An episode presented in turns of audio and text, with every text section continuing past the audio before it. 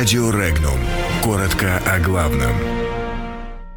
Евросоюз требует вернуть Крым Украине. Порошенко освистали. В Белоруссии заявили, что белорусские земли были захвачены Российской империей. Петра Порошенко освистали на предвыборном митинге. Евросоюз выступил с заявлением в связи с пятой годовщиной референдума в Крыму. Евразийскую биржу труда создает ЕАЭС. В небе над Чукоткой замечен самолет-разведчик ВВС США. Телеканал ОНТ накануне в воскресной итоговой за неделю программе «Контуры» сообщил телезрителям о том, что в свое время белорусские земли были захвачены Российской империей. Репортаж был посвящен белорусской конституции. Из репортажа телезрители узнали о том, что статус Великого княжества Литовского был написан на старобелорусском языке, а сам памятник кодифицированного права был первой конституцией в мире. Ведущие пропагандистской программы после сюжета отметили, что первой конституцией в мире все же считается Конституция США. Вопрос об оккупации белорусских земель Российской империи ранее часто поднимался местными националистами-русофобами и лишь в последние годы робко артикулируется на официальном уровне.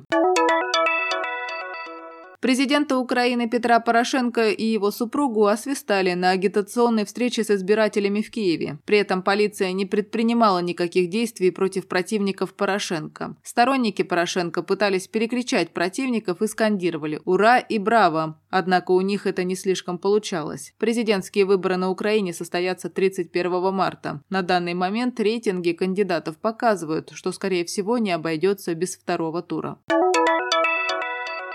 Европейский Союз выпустил официальное заявление в связи с пятой годовщиной референдума в Крыму. Цитата. Европейский Союз по-прежнему твердо привержен суверенитету и территориальной целостности Украины. Европейский Союз вновь заявляет, что не признает и продолжает осуждать это нарушение международного права, сказано в заявлении Евросоюза. Подчеркивается, что действия России якобы привели к опасному обострению напряженности в Керченском проливе и Азовском море. Евросоюз требует, чтобы Россия незамедлительно отпустила украинских моряков-провокаторов, которые незаконно пытались прорваться через российский Керченский пролив. Кроме того, Евросоюз осуждает строительство моста через Керченский пролив и требует обеспечить свободный проход всех судов через Керченский пролив.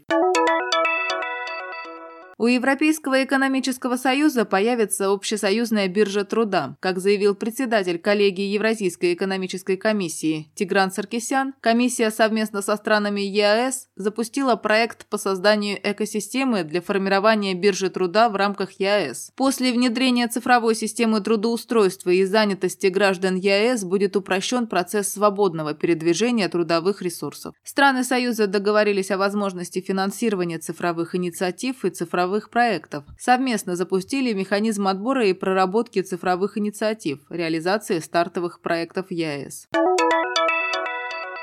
Американский самолет-разведчик совершил наблюдательный полет в небе над Чукоткой в рамках договора по открытому небу. Напомним, что договор по открытому небу был заключен еще в 1992 году, а действовать он начал с 2002 года. Договор, подписанный странами, входящими в Организацию по безопасности и сотрудничеству в Европе, предусматривает проведение разведывательных полетов на территории других стран-участниц с целью сбора информации об их войсках. Специализированный самолет прошел международное освидетельствование свидетельствования с участием российских специалистов.